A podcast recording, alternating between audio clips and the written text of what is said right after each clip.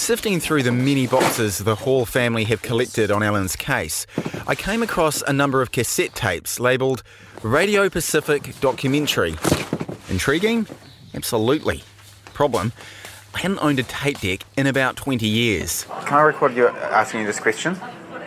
Yeah, what are you going to ask me? This is our Newshub assignment editor, Alison Harley. Do you know if there's a tape deck in the building? I don't know. I'd suspect not. Bugger. Hello, Asher. How's it going, Mike? And this is Asher, our radio editor guru. Uh, do you know where I could find a tape deck? And it turns out, a tape deck owner. I have one in my garage. Does it work? Yeah, it works, I think. I might need it. And what rolled off that tape was kind of remarkable. Collision 25 to 12 is the time. It was a recording of a talkback show hosted by Brian Edwards from about 30 years ago. In the studio with me, I have Shirley Hall, who is Alan Hall's mother. Shirley was there to speak about Alan's case with members of the public who called in, including a parent who perhaps knew better than most what Shirley was going through. Now I have Alan Thomas. He's the father of Arthur Allan Thomas, and of course, a person who campaigned for years and years and years to have his son's name cleared, and in the end successfully. So, good morning, Alan. Good morning there. Is that Brian? Yes, it is, Brian, yes. By the time the show was broadcast, Arthur Allan Thomas had been innocent for many years. But Shirley's son was still in jail. I wanted to ask you, Shirley, and perhaps you and uh, Alan Thomas might like to just talk about this. How devastating, I mean, it's touched on in the documentary, but what has the effect on you been? This lady who rang a moment ago talked about the victims, but included in the victims are the families of the accused person, aren't they? Yeah. Well, I assume so, but we're certainly victims here. Hello, Alan. Hello. Shirley Hall here. Yeah. Yes. Uh, how would I, I describe it, I think, as white shock. White shock. Yes. What about you? Well, we were none, Yes. And um our friends rallied around us. Yes. Uh, but I remember driving a long way home from uh, Supreme Court of Auckland to Matakana. Uh, that was a close family group, of course. We returned to our homes. Yes. Uh, two families of us. Mm. I don't think there was a word spoken. No, that was like us after Alan's trial. Mm. We just travelled in silence. We prepared tea but couldn't eat it. And so it went on. If you were to give some words of advice or to Shirley, what would you have to say to her that might help her to keep her strength up as she continues with this battle? Uh, But the greatest thing was, I think, to keep our morale good uh, and keep our hopes up, was the public could see through a lot of this evidence, fishy evidence that was presented by the prosecution. What I'd call fishy evidence. Going through police documents on the Hall file, I came across a memo dated June 1988. It was written by a detective who says simply, File not yet finalised, as defence are fighting an Arthur Allan Thomas type of rearguard action. The Thomases, of course, won their fight, but as for the Halls, well, their battle continues. I suppose the question is what are they fighting against? A solid police and prosecution case, or something else? What Alan Thomas called fishy evidence. From Newshub, this is Grove Road. I'm Mike Wesley Smith. My name is Alan Hall, and I was wrongfully convicted of the murder of Arthur Easton. It's February 2018. I'm at my desk, surrounded by Alan Hall documents, writing a letter to Detective Senior Sergeant Calvin McMinn, as he was then at least, when he headed the Easton Murder Inquiry. My name is Mike Wesley Smith. For the last two years, I've been researching. The researching. last recorded comments I'd found from Calvin McMinn about the case was a radio interview from when Alan filed his application for a pardon in the late 1980s. the appropriate forum for the matters to be uh, uh, discussed or, or considered is uh, in the courtroom and not in the media. In order to better understand the police case against Alan Hall and to seek your comment on a number of questions about the investigation and alternative suspects, would you consider being interviewed? I wrote letters like this to almost all of the detectives who worked on Alan's case, at least those I could find addresses for. It's important I point out that I've not reached a conclusion about Alan's guilt or innocence. Our principal focus is on whether he received a fair trial. I figured sending a letter might be a little less confrontational than just rocking up on their doorstep with a camera. In order to better understand the police case against Alan Hall, would you consider being interviewed? In case you're wondering, yes, that's genuinely how I've approached examining Alan's conviction. Police get accused of being tunnel visioned all the time, and the last thing I wanted to have happen is for me to get the blinkers on. Okay, I will just print.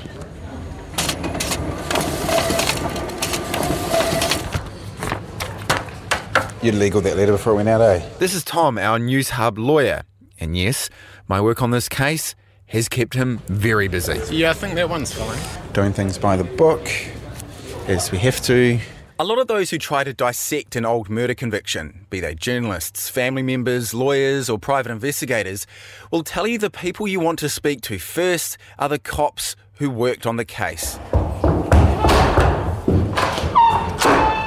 I have their documents, but I also want their memories, their reflections.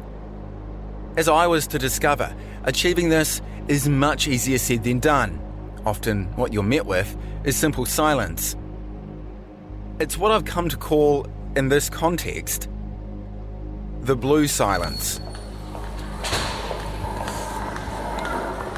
Okay, do you mind carrying that?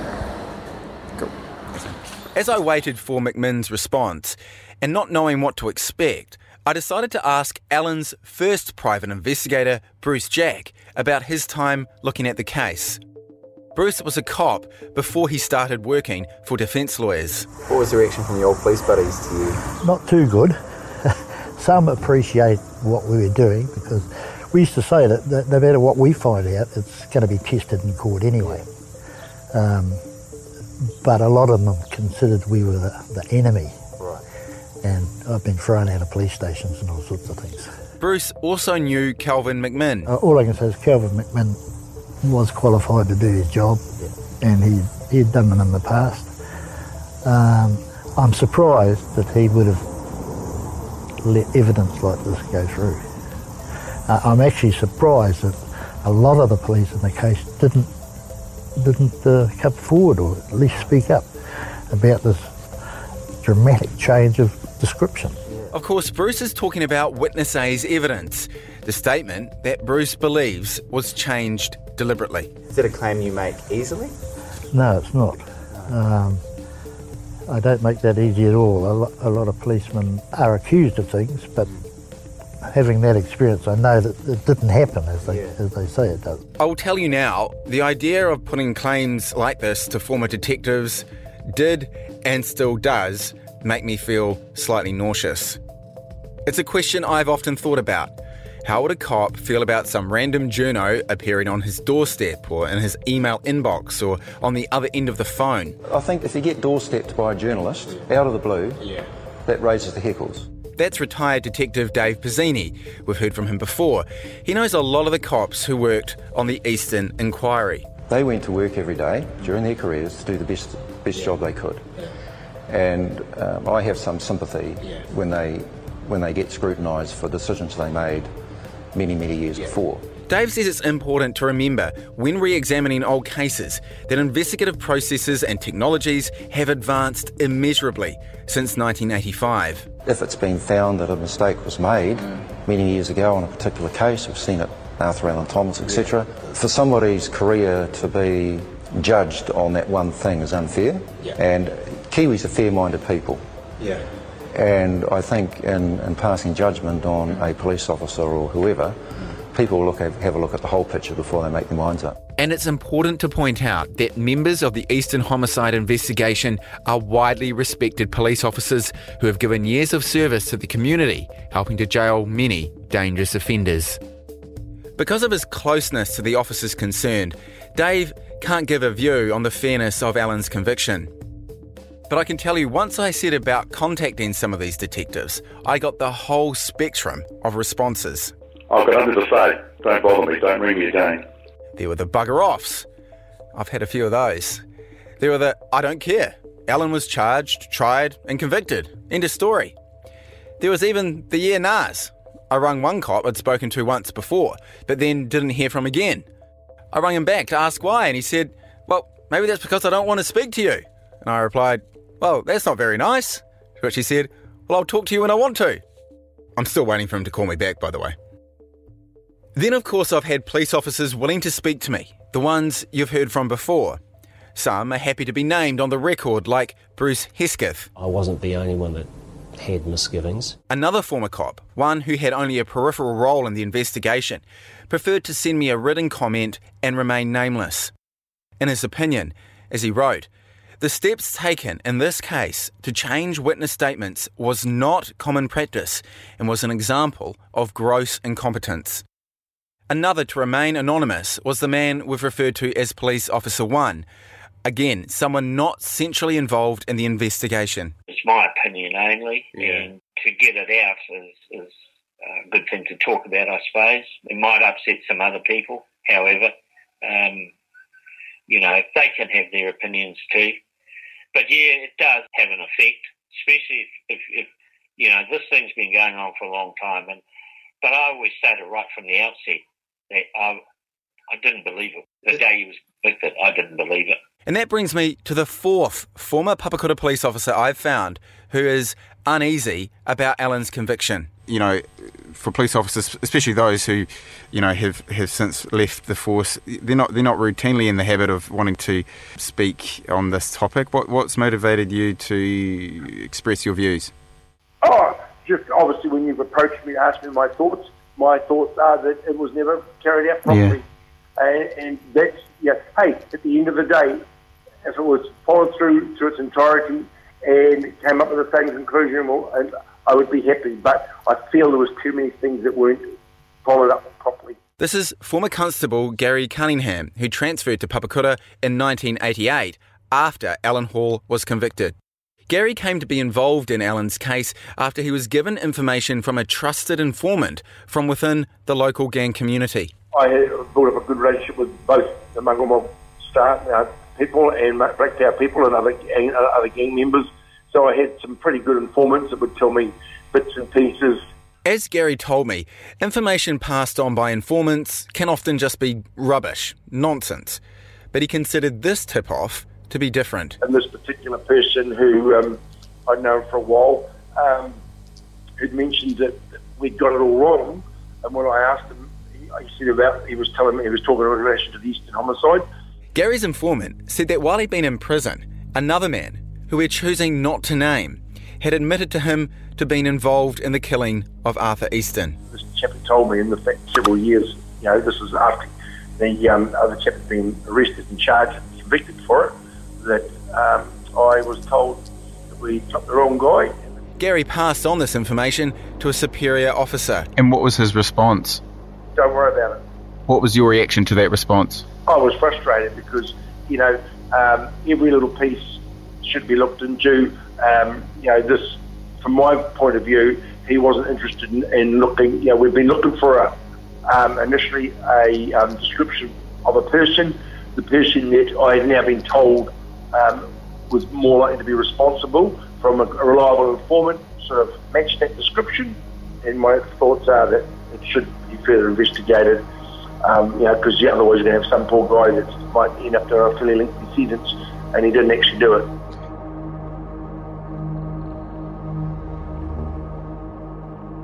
At around the same time Gary was hearing from his informant, in the late 1980s, another person believed to be a cop wrote an anonymous letter to Alan's lawyer, Peter Williams. That was, uh, it's actually like a breath of fresh air. I remember, uh, I think I think it was Peter Williams or, or Alan's lawyer um, contacting Mum and saying, you know, hey, this has come in with a bundle of um, paperwork. That's Jeff Hall, and, and what he's referring to is this document. It's a standard two page police report form. On one side is Peter Williams' name and address. On the other side, it says subject, Easton homicide. Then, rather cryptically, some police are honest. Then below that, in what appears to be a reference to the murder reconstruction carried out with the Easton Boys in January 1986 with police, the author repeats the fact that Brendan and Kim could not identify the offender, but then says Brendan, quote, originally said knife was in intruder's right hand, but after reconstruction with CIB, thought it logical that the knife was in the intruder's left hand. Dot dot dot. After two to three hours brainwashing, now he believes it. End quote. I really felt strongly it was there was a lot of discontention inside the police. That was one of them saying, you know what, look at this. Yeah. And I think that was a message. I took that as a message from a police officer inside the New Zealand Police saying it wasn't right. And you don't know who wrote it? I don't know. And Bruce Hesketh had not heard of the letter until I mentioned it to him. Look, police officers are generally pretty straight up. It's been my experience of them. I mean, at that time, I imagine the person whoever wrote it, they were taking some risk if they'd been discovered because they're essentially the defence lawyer. Absolutely. So that's Absolutely. a bit of a Yeah. red flag. Be an employment issue. yeah. I would have thought. Yeah. Mm. Police Officer 1 says he had not heard of the letter, I have no idea who wrote that, um, but it would have been someone who was who had direct or indirect involvement in the case. Uh, it could have come from any branch that was involved. And that person has got quite a good knowledge of what took place. Given the time and the culture within the police, how usual would it have been for someone to anonymously write a note like that about a murder to the convicted person's defence lawyer? First time I've ever heard of it, actually. That's why I sort of take that with some uh, sustenance, that document. Uh, that person, I would hope, because of the time frame now, would I would hope would come forward and and let it be known why and, and why he did it, you know. Um, as I said, you had a, from the statements that you've given me, he had a good knowledge of what took place.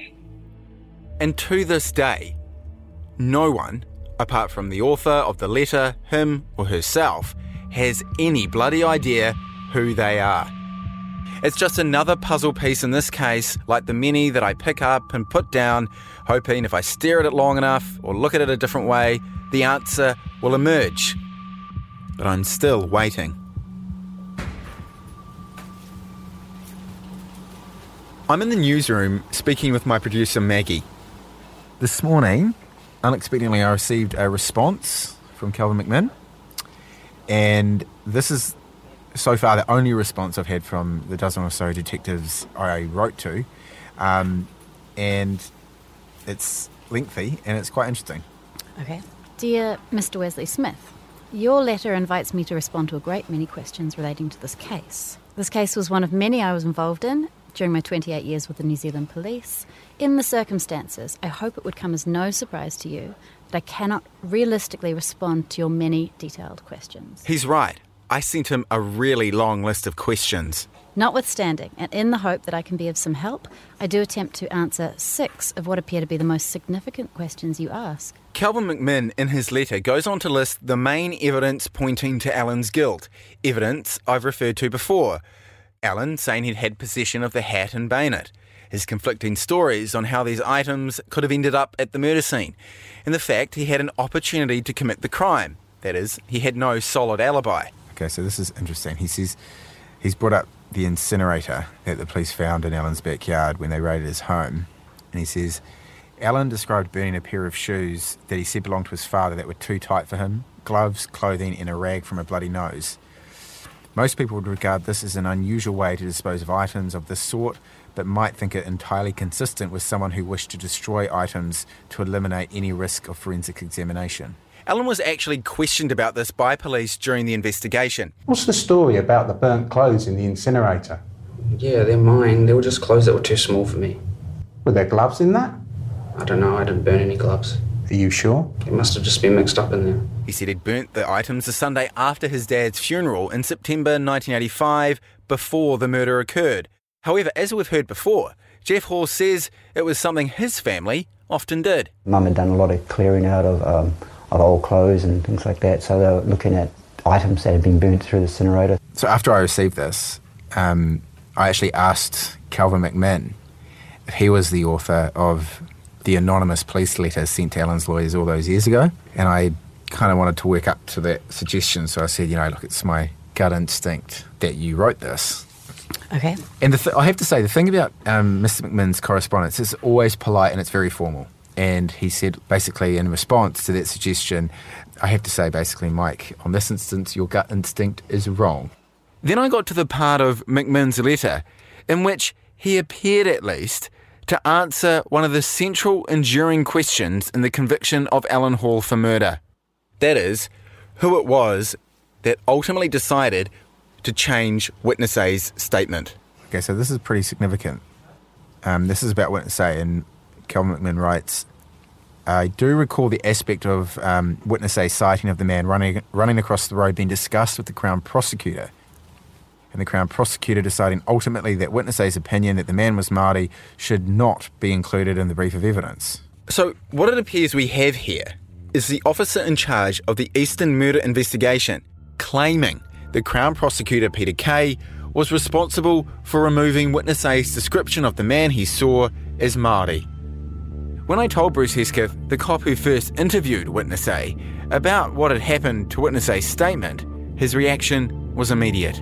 Oh, there has to be an appeal. There absolutely has to be an appeal. I mean, the, the, the, this is this is evidence that wasn't known at the time mm. of the last appeal. There has to be an appeal. Mm. Um, look, I expect I'll have to give evidence, mm. and that's fine, because at the end of the day, it is about fairness. Yeah. You know, I'm dealing with people every day. Yeah. All we want is that, as Kiwis do, we yeah. want a fair deal. Okay, so Calvin's letter goes on to confirm what the police file says that witness A's statement was changed because his Māori description was unreliable, considered to be unreliable. He writes, there was never any question that witness A was other than a truthful witness who was doing his best to help the inquiry team. I recall, however, that a number of the team were influenced by his statement to Detective Sergeant White that the man's features seemed Maori and his stance seemed to be Maori. This, coupled with the man having his hood on, the fleeting nature of the contact, his inability to describe any facial features, the darkness of the right of way, and the suspect sighting experiment, led us, but more importantly, the Crown prosecutor, to believe that this part of his evidence was unreliable. Now, as we heard last time from law professor Scott Optican, it's not the role of police or prosecutors to remove evidence that they think is unreliable in essence, you're setting yourself up as either the judge or the jury. Mm. And that's something that police and prosecutors should absolutely not do. Now I had heard from Calvin McMinn, it was time to contact former prosecutor Peter Kay to get his side of the story. Peter Kay is a senior member of the legal profession with more than 30 years' experience as a prosecutor and defence lawyer. I eventually received an email from Mr. Kay, whose response is read here by an actor. At no stage in my career have I ordered a statement to be altered by deleting material aspects of it. I do not agree with Mr. McMinn's recollection that I, as the Crown prosecutor, decided that witness A's opinion that the man was a Māori should not be included in the brief of evidence. Clearly, I have no material to rely on either way, but that is not something that I would have done. Mr. Kay finished by saying he's not suggesting police misled anyone. And I have to say that both he and all of the police officers involved have strongly rejected any suggestion of impropriety in the investigation and prosecution of Alan Hall. It was another twist in what had already been, for me, an investigation with unexpected developments. And I was about to stumble across another. A claim that perhaps it was Alan Hall all along who had been misleading people. A statement from years after the trial from a police officer who said Alan had admitted murdering Arthur Easton. Coming up in the final episode of Grove Road. That's the only sort of plausible link from those items leaving that room to turning up on being left at the Easton's property. So there was a comment made by Hall during the meeting that I still recall today, where he said words similar to, quote, I killed that guy but didn't admit it. Only one person I know of has had a free reign in that room for about three hours, undisturbed by himself. Grove Road was produced by Maggie Wicks. Audio production by Asher Bastian. Music by Asher Bastian and Grant Brody. Graphics were done by Kushal Bhatia, Vinay Ranchhood, and James Brown. With help from Finn Hogan, Silka Wheel, Anand Heda, Tom Turton, Carrie Johnson, Melissa Davies, radio documentary maker Jenny Anderson, Michael Mora, and Sam Farrell. To learn more about the case, go to newshub.co.nz forward slash podcasts. If you have any questions or tips about the murder of Arthur Easton, please email us at groveroad at mediaworks.co.nz.